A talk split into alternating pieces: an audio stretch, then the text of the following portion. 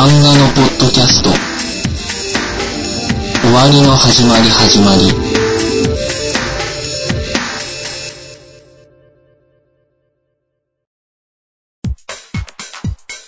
2013年7月9日の収録になります。こんばんは、賞金首です、えー、このポッドキャストはゲーム、アニメ、漫画などをレビュー、雑談するサブカル系ポッドキャスト番組です。えー、今ですね、あれですね、夏アニメが軒並み始まってますね。だいたい、えーと、1話終わったあたりかなと思うんですけども、今ですね、僕が見てるのは、まあ、まだ一通り全部見てないんですけど、今見てたのは、えっ、ー、と、ローゼンメイデンですね。のやつと、あとは、えっ、ー、と、なんだったっけな。あ、と、サーバントサービスですね。あと、原、原始圏2代目かな？あと、え、ー、と、あ、あと物語シリーズですね。セカンドシーズン。あとは、えーと、私がモテないのはどう考えてもお前らが悪い。ですね。長いですね、これ。あとは、それぐらいかな。まあ、夏アニメは今、あげたものを見てるんですけども、まあ、そうですね。今期も豊作じゃないのかなと思ってまして、で、印象深かったのがですね、まず、原始圏2代目ですね。は、あの、まあ、ま、僕漫画も持ってたんですけど、あとアニメもですね、1期2期、まあ、見てたんですよ。で、今回その、原始圏2代目になって、で、またアニメ化するって言って期待してみたんですけど、あの、まあ、期待通り面白かったですね。面白かったんですけど、声優さんが全員変わってるみたいですね。それがちょっとびっくりしちゃってですね。まあ、少しその、違和感が拭えないのかなっていうとこなんですけども。まあでも、その、なんていうんですかね。ギャグとかも面白いですし、これは鉄板ですね。あとですね、つい今しがた見終えた、えーと、なんだったっけ、あの長いやつですね。えーと、なんだったか。私がモテないのはどう考えてもお前らが悪い。で、さっき1話を見たんですけど、これはちょっと面白かったですね。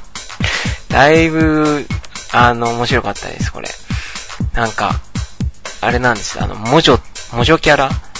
の女の子が高校生に上がって、高校生に上がってもポッチで、でも、なんか彼氏が欲しいってことで頑張るアニメなんですけど、これがなんか、前期で言うと、ハマチみたいな感じなんですよね。えっ、ー、と、俺の青春ラブコメは間違っている。やはり俺の青春ラブコメは間違っている。は、まあ、男の子が主人公だった、ぼっちの、まあ主人公だったんですけど、今回はその、女の、それの女の子バージョンっていうと、まああれなんですけど、ただこの、こっちの、今期やってる私がモテないのはどう考えてもお前らが悪いの方は、もうなんかギャグで全部埋め尽くしてあるんで、面白いですね。なんかこう、泣いてしまいそうなシーンとかっていうのはまだなくて、まあ1話なんでないとは思うんですけど、うん、全編笑っちゃいましたね、これは。うん、ただまあ、すごいえぐられますね、これは。多分、トラウマがあるような人とか見ると結構、それがトリガーで、なんかこう まあ、凹んでしまう感じもありそうですね、これ見てると。僕は男なので、なんかこう、そういうとこでわかんないと、なんかこう、感覚的に共感できるものはあんまり少なかったんですけど、なんか、1話、あ、でも1話で共感一つできたのが、あの、マクドナルドに一人で行くシーンがあって、で、クラスのリア充連中が あの、ゾロゾロ入ってくるっていうシーンで、やばいって言って、気づかれずにどうにかここは出るんだみたいなシーンがあって、あれはなんか、ああ、なんか、すごくわかるなっていう感じでしたけど、まあ、これは僕の中でおすすめですかね。ただなんかこう、笑ってしまうけど、心が痛くなるようなアニメなんで、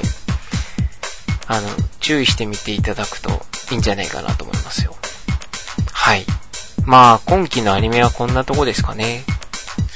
でですね、今回、その、実はその収録ちょっと空いたんですけど、ネタが、話すネタがな、ないというか、何を話したもんかなと、ずーっと悩んでたんですけども、あの、ツイッターでよく仲良くさせていただいてる人が最近ビータを買ったってことで、で、まあその話を聞いて、あ、そういえばビータ特集とかやりたいなと思っていたんですね。PS ビータですね。なのでですね、今回は本編の方で、えー、PS ビータ特集をやろうかなと思ってます。あの、まあ、おすすめのソフト何本か紹介しつつ、PS ビータのハードをですね、えー、まあ、余すことなく、そのハードの魅力ですね、機能だったり何だったり、いっぱいあると思うんで、そのあたりもですね、話していければいいかなと思ってます。ゲーム、アニメ、漫画のポッドキャスト、終わりの始まり始まり。ではですね、本編の方で、えー、PS ビータの特集をしたいと思います。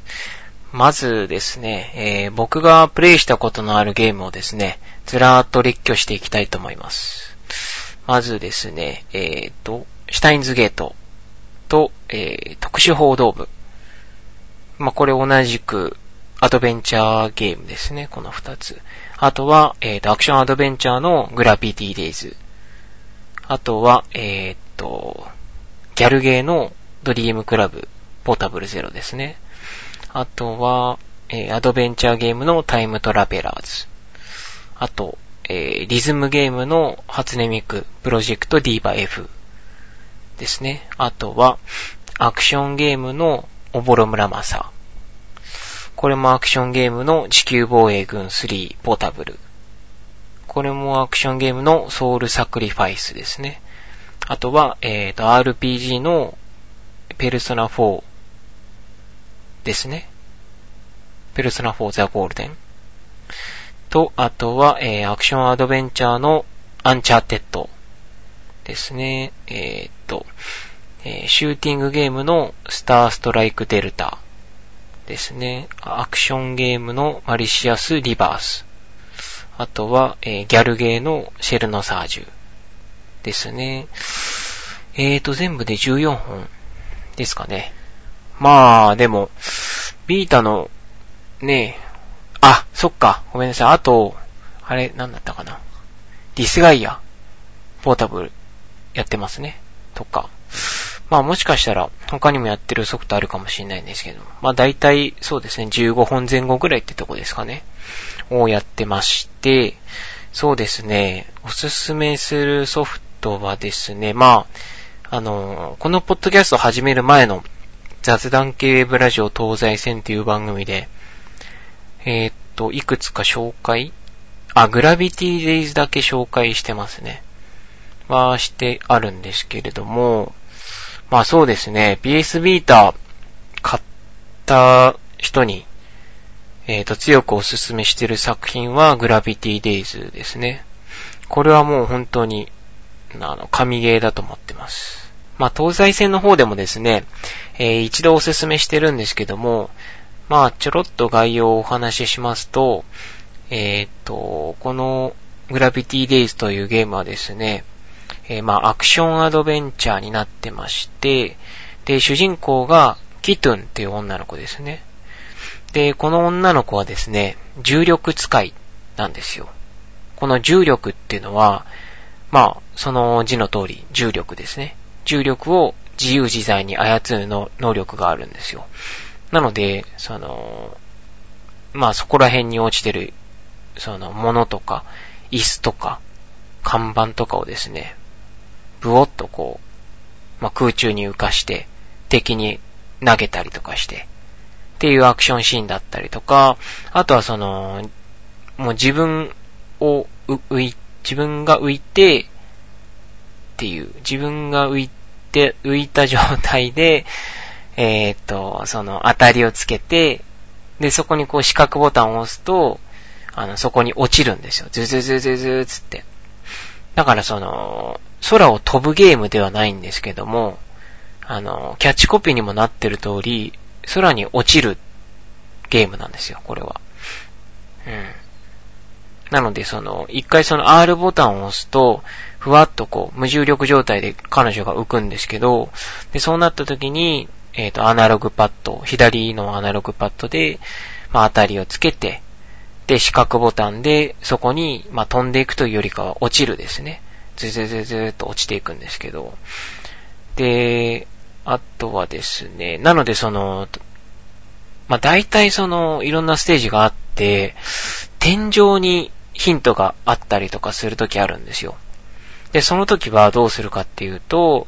えっ、ー、と、キットンを無重力状態にして、天井をめがけて四角ボタンで落ちていくと。で、そうするとその天井に張り付いて、今度はその、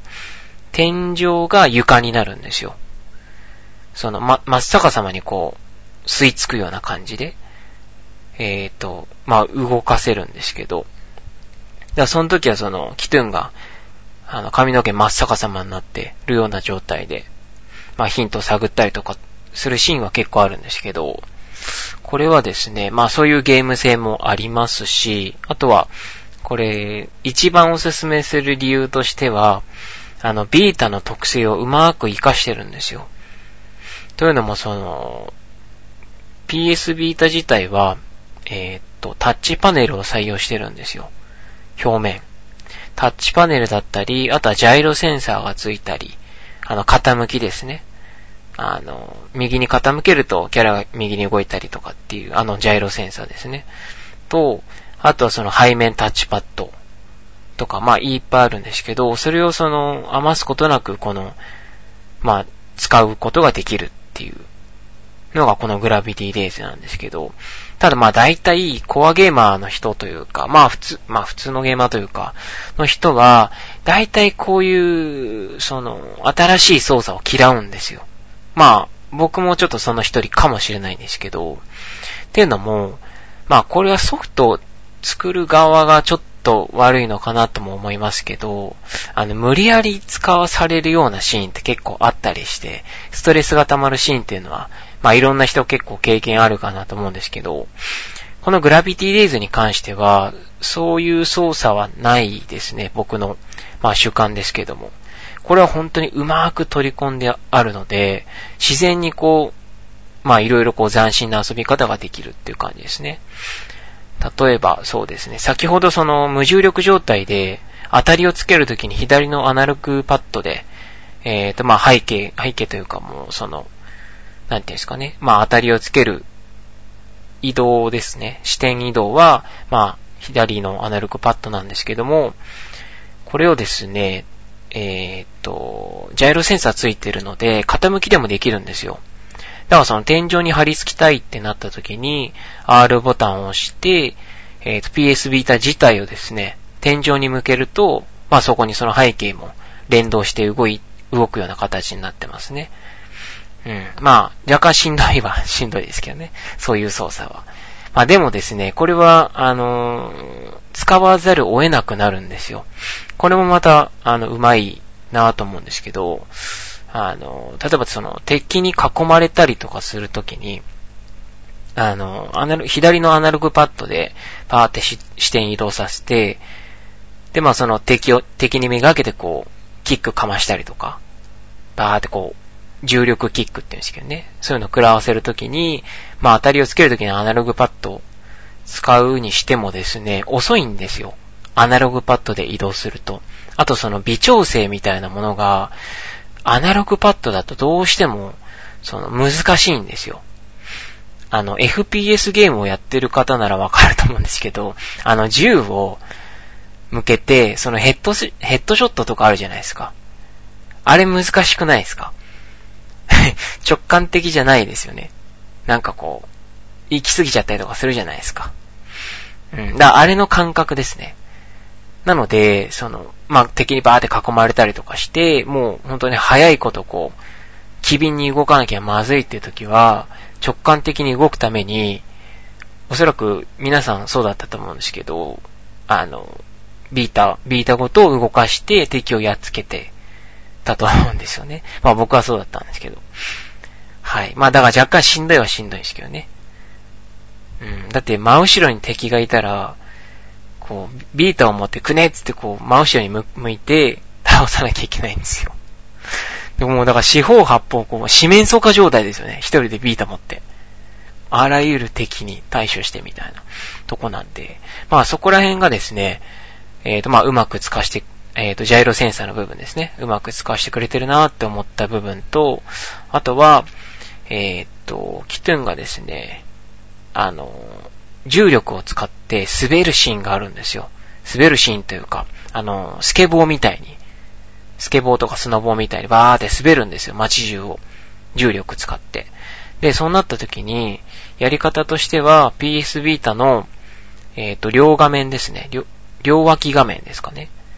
えっ、ー、と、左手の親指をビータの画面端に添えて、右手の親指を右の画面端に添えると、まあその、スノボーみたいなモードになるんですよ。で、ザーっとこう、街中をこう滑ることができるんですけど、で、その時に、あの、まあ右に曲がりたい時は、まあ右に傾けて、左は左に傾けてって言って。で、まあジャンプしたいときは、あの、ビータをクイってこう、なんかバスフィッシングみたいにこう、クイってこう上げるんですよ。で、そうすると、キティンがこう、ジャンプするんですよ。バーっと。で、それでまあ、あの、障害物を避けたりとかして、これはですね、ものすごい気持ちいいですね、やってて。うん。とか、まあそういう、そういった部分でですね、だいぶその体感的に、えっ、ー、と、面白いんですよ。この遊びっていうのが。しかも、操作も直感的ですし、これはですね、まあ、だから無理やりこう、使わされるんじゃなくて、使いたくて使うっていう、使いたくて使う機能っていうんですか？うん。が本当にすごく面白いので、これは本当に、あとお話自体も、結構その哲学じみたものだったりするんですよ。なんかこう、話が難しくて僕は覚えてないんですけど、うん。これもですね、確か続編が開発するとかっていう話を以前聞いたことがあるので、まあ、そうですね、このグラビティデイズやってみてはいかがでしょうかってところで。はい。と、あとはですね、まあ、いっぱいありますけど、個人的には、まあ、ドリームクラブもですね、これは、あの、もう、今度、おすすめします。これは一本のソフトとして。これはだいぶおすすめなので、ドリームクラブはあの、キャバクラゲームなんですけども、これは本当に、いい意味でのバカゲーですね。うん、愛すべきバカゲーで、これは本当に、えー、っと、作ってるとこは D3 パブリッシャーなんですけど、あの、地球防衛軍とか作ってるとこなんですけどね。うん。まあ、これ言い方悪いかもしれないんですけど、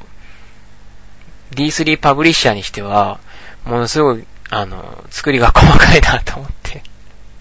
はい。まあ、地球防衛軍とかやられてる方は、もうわかると思うんですよ。あ、なんか、あそこ結構作りが荒いんですよ。いろんなゲーム。まあ、こんなこと言っちゃいけないかもしれないですけどね。まあ、それは、その、そこの味というか、には、まあ、なると思うんですけどね。うん。まあ、ドリクラはすごい細かく作ってあって、で、ちゃんと考えられてますし、面白いですし、まあ、燃えられますしね。これはだいぶおすすめです。あと、個人的にですね、推したいのが、タイムトラベラーズですね。これは、えっ、ー、と、まあ、僕ビータ版買いましたけど、PSP と、あと、ニンテンドー 3DS で出てましたっけ？確か3本出てるんですよね。うん。これ、まあ、ど、どのハードで買っても、ね、その、あんま変わんないと思いますけど、これは、なんか、僕の知る限りあまり 盛り上がんなかったんですよ。ただ、僕、このタイムトラベラーズやって、うん、一気にやりましたね、このゲーム。だいぶ僕の中では面白かったので、うん。あ、このタイムトラベラーズの、確か制作してるとこかな？は、あの、あれと、あのスタッフと一緒なんですよ。確か渋谷と。渋谷とか街とか、えっー、アドベンチャーゲームあると思うんですけど、あれと一緒のところで、で、なおかつ、そのゲームシステムも、あの、それ採用してるんですよ。渋谷のシステムを。で、渋谷のシステムは何だったかっていうと、えー、っと、主人公が何人もいるんですね。主人公が何人かいまして、で、キャラクターをまあ一人、一人選択して、で、その人で、えー、っとまあ、ある程度進めていって、で、そう、そうするとこうバッドエンディ、バッドエンドで死んでしまったと。で、バッドエンドで死んでしまった時に、じゃあそのバッドエンドを回避するためにどうするかっていうと、他の主人公に切り替えて、で、その主人公で、他のバッドエンドになってしまった主人公のバッドエンドを回避する行動を取るっていう。それが網目状に繋がっていて、えっ、ー、と、まあ、主人公が何人もいるんですけどね。それで、こう、進んでいくっていうストーリーなんですけど、これはそうですね、タイムトラベラーズっていうタイトルなので、まあ、やっぱりタイムトラベルしますね。うん。これは普通に面白かったですね。例えると、あれです。あの、あ、でもこれ言っちゃうともしかしたらちょっとネタバレになっちゃうかもしれないですけど、あーネタバレになっちゃうのかな。あの、あの、あの映画と一緒です。まあ、言わない方がいいですね。はい。まあ、これやっていただくとわかると思うんですけど、雰囲気すごいそんな感じするんですよ。ある映画になんか似てて、うん。まあ、これはおすすめです。ちょっとふんわりした言い方で伝わってないかもしれないですけど。あとはですね、うーん、まあ、あの、ほとんど、その、PS ビーター、まあ、今挙げたソフト買ってますけど、僕あの、外れだと思ったソフト本当に全然ないんですよ。本当に全部面白くて、うん。なので、その、東西線の方ではちょろって言ったかもしれないですけど、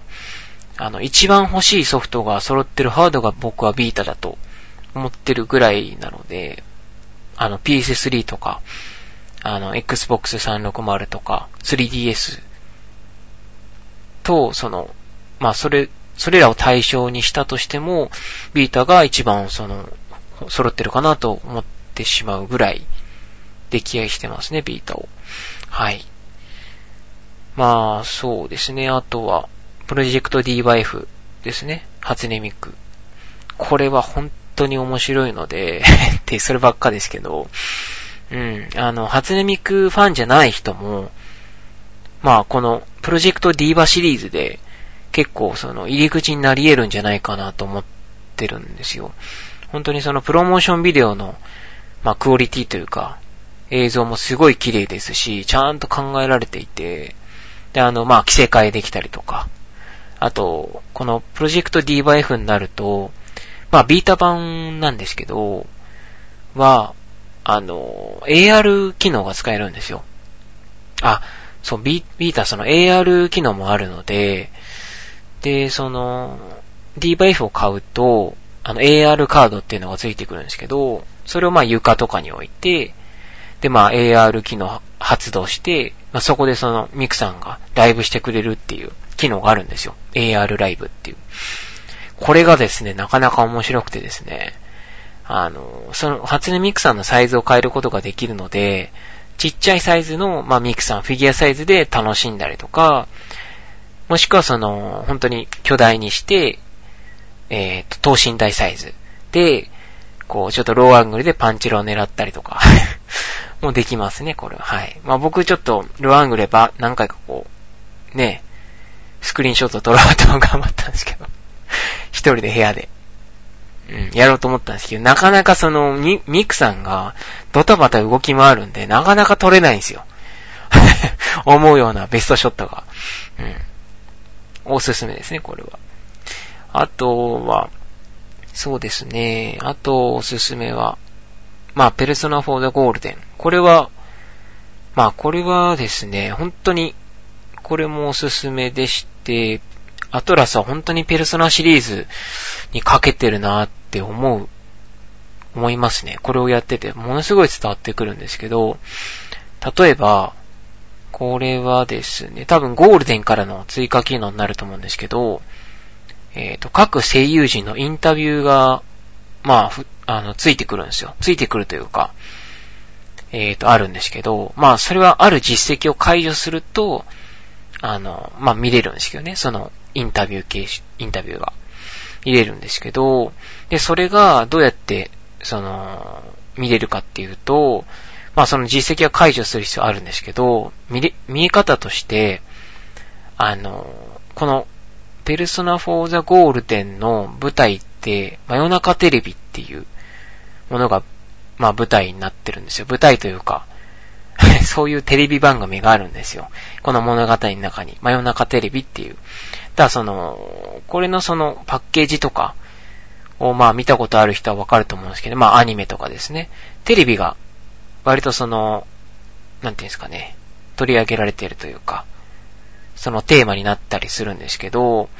で、そのテレビの一覧にこう表示されるんですよ。インタビュー、誰々のインタビューが追加したみたいな感じで。まあ実績を解除していくと、そのインタビューのチャンネル欄が全部埋まるっていうような感じなんですけどね。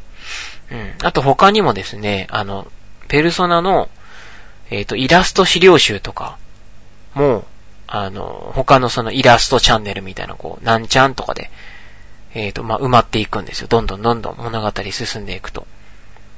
らその一番最初の主人公の、まあ、設定資料はこんなんだったみたいな。今とは全然違いますよね、みたいな感じ、ナレーターとか流れたりとかして。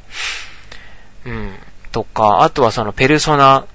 講座とか言って、あの、なんだったかな、ペルソナ、ペルソナとはから始まって、本当にその放送大学が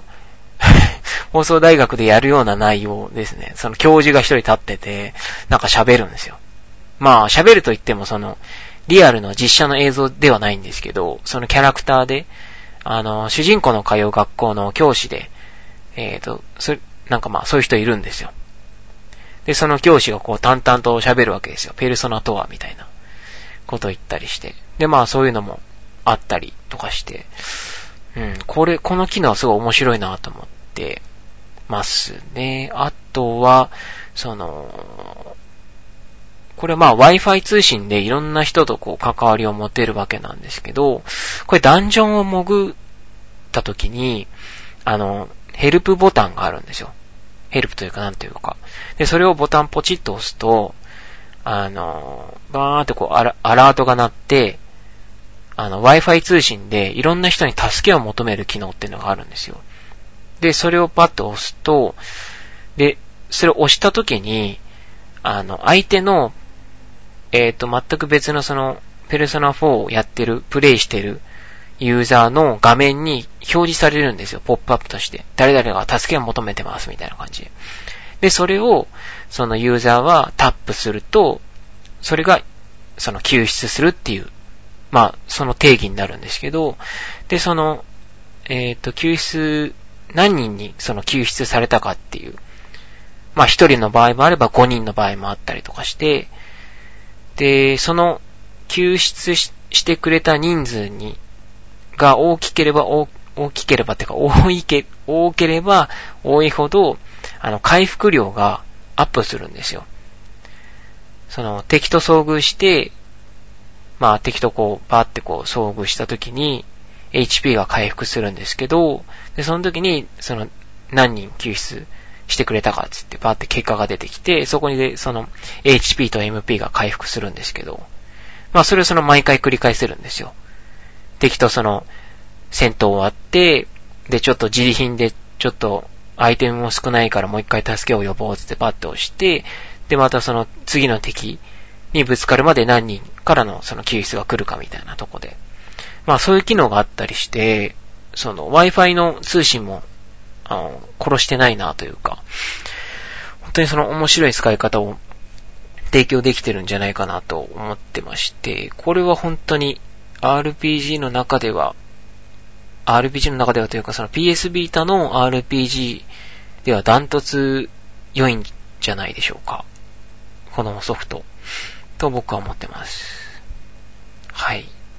こんなとこですかね。はい。まあソフトはこんなとこですね。じゃあですね、次はハードの魅力をですね、お伝えしていこうと思うんですけども、PS ビータのハードの機能としては、先ほどお話ししたように、まあ AR 機能ですとか、っていう、まああとジャイロとか、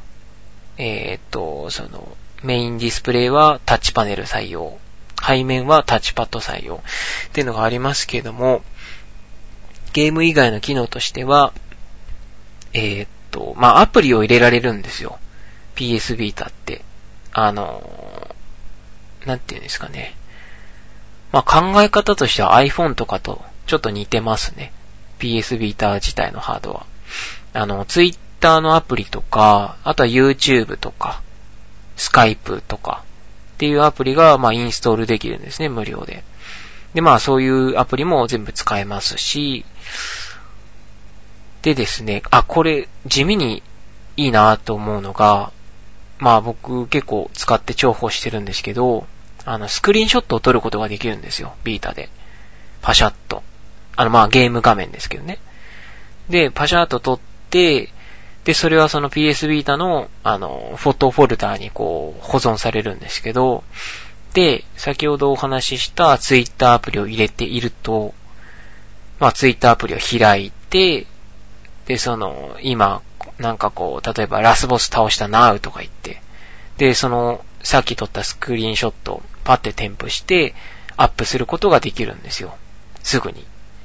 で、まあこれはあのゲームをですね、あの、特にその終了せずにできるので、ゲームがそのバックグラウンドとして動い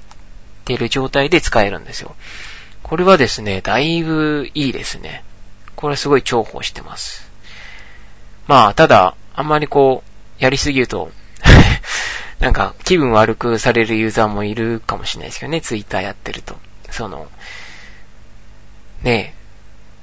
そのネタバレ含んじゃうかもしれないので、まあその辺はですね、だいぶ気をつけてますけども。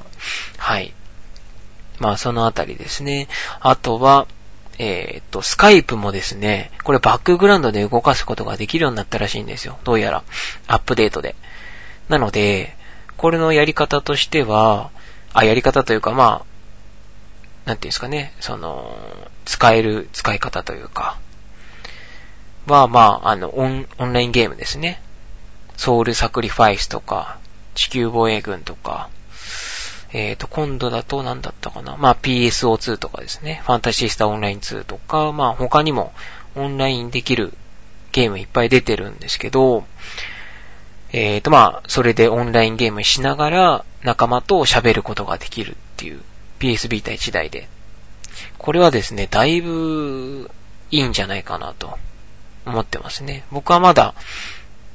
その、ツイッター、あ、ツイッターじゃない、スカイプで話しながらっていうのは、まだやってないんですけどね、ビータでは。うん。あとその、ラジコですね。さっきお話ししたラジコ。ラジコっていうのは、あの、インターネット越しで ん？なんて言うんだろう。インターネットで、あの、ラジオが聞けるんですよ。FM とか AM とか。普通インターネットラジオって言うと、ね、そのネットワークでその配信されたラジオを、まあなんか拝聴するような感じですけども、このラジコっていうアプリは、まあご存知の方いっぱいいると思うんですけど、これはあのインターネット使って FM ラジオとか AM ラジオですね。を、まあ、あの、視聴できるっていう、あ、あの、優れもののアプリなんですけど、これをですね、まあ、ビータでも、えっ、ー、と、ラジコありまして、で、これもバックグラウンド対応してるんですよ。なので、その、まあ、ね、その、アニラジとか聞きながら退屈なレベル上げをしつつ、ラジコでバックグラウンドで、ね、ゆかりの声を聞くと。土曜日だったら。日曜日は天玉ですね。ほっちゃん。と。まあ、それはね、まあ、番組は別に指定はししませんけど、うん、いろんな使い方できると思いますけどね、ビータで。はい。まあこんなとこですかね、ビータの魅力は。まあこれだけでもですね、だいぶ伝わったんじゃないかなと思います。まあさらにですね、もっと色々と機能が肉付けされていくはずなんで、まあ今後に期待ってとこですね。あ、あとごめんなさい。もう一つだけ、その、お話ししておきたいのが、えー、っとですね、これって、プレイステーション3を持ってていると、プレステ3と、あとトルネ。まあ、プレス3だけでもいいんですけど、ビータからリモートプレイができるんですよ。まあこれ、この機能自体は PSP 時代からあるんですけども、で、それができると何が便利かというと、僕の使い方なんですけど、えー、っと、例えばその、番組表を見たいときとか、まあ番組表っていうか、まあテレビ見たいときとか、あと録画した番組を見たいときですね。寝転がりながら。わざわざその PS3 が置いてあるとこまで行きたくないよっていうときは、えー、っと、まあビータを取り出して、ビータからリモートでプレステ3につなぐわけですね。で、そうすると、こう、ピーツって PS3 が立ち上がって、で、ビータの方の画面でですね、プレステ3のその画面のその操作ができるようになるんですよ。で、そうなると、そこからトルネを立ち上げて、まあ、今やってるテレビを見たりですとか、あとその、録画した番組ですね、を、まあ、ビータで見ることができるっていう。なので、この、なんていうんですかね、まあ、今にプレイステ3を置いておけば、寝室で、えっ、ー、と、まあ、まあちょっとちっちゃくなりますけど、ビータの画面で寝、寝っ転がりながら見ることができるっていうのが、うん、すごく便利な使い方かなと思いますね。僕もしょっちゅうこれは使ってますけども。うん。なので、まあ、だいぶその魅力は伝わったんじゃないかなと思いたいですけども、どうでしょうかね。はい。まあこんなとこですね。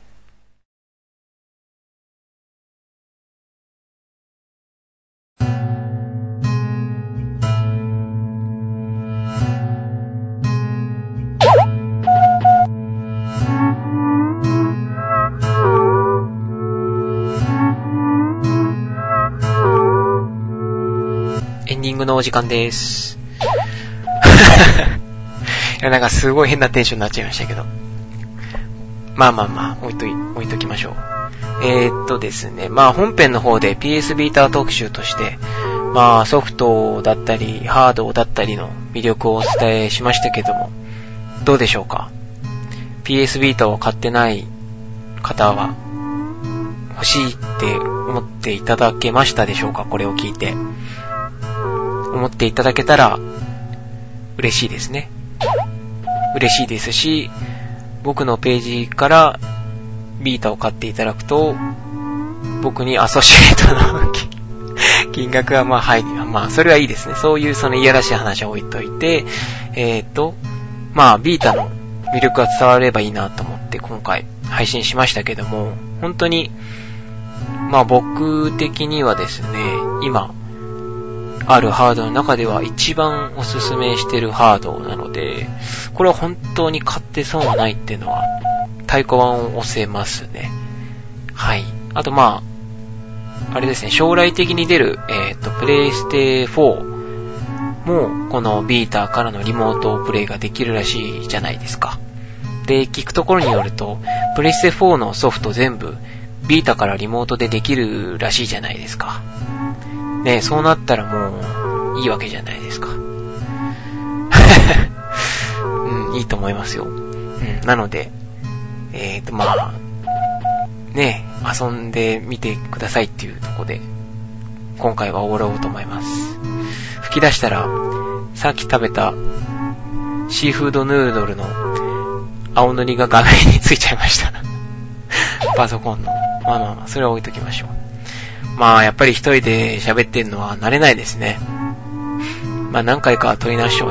撮り直しちゃいましたし、声もなぜかガラガラになってますし、はい。まあ、今日は飲んでないんですけどね。はい。なぜなんでしょうね。まあ、やっぱり相方欲しいですね。うん。JK の。まあまあ、それは置いときましょう。まあこんな感じでですね、また、あの、ネタが見つかったら、まあ配信しようかなと思ってますんで、はい、末永くお願いします。終わりの始まり始まりでは、お便りを募集してます。syoukin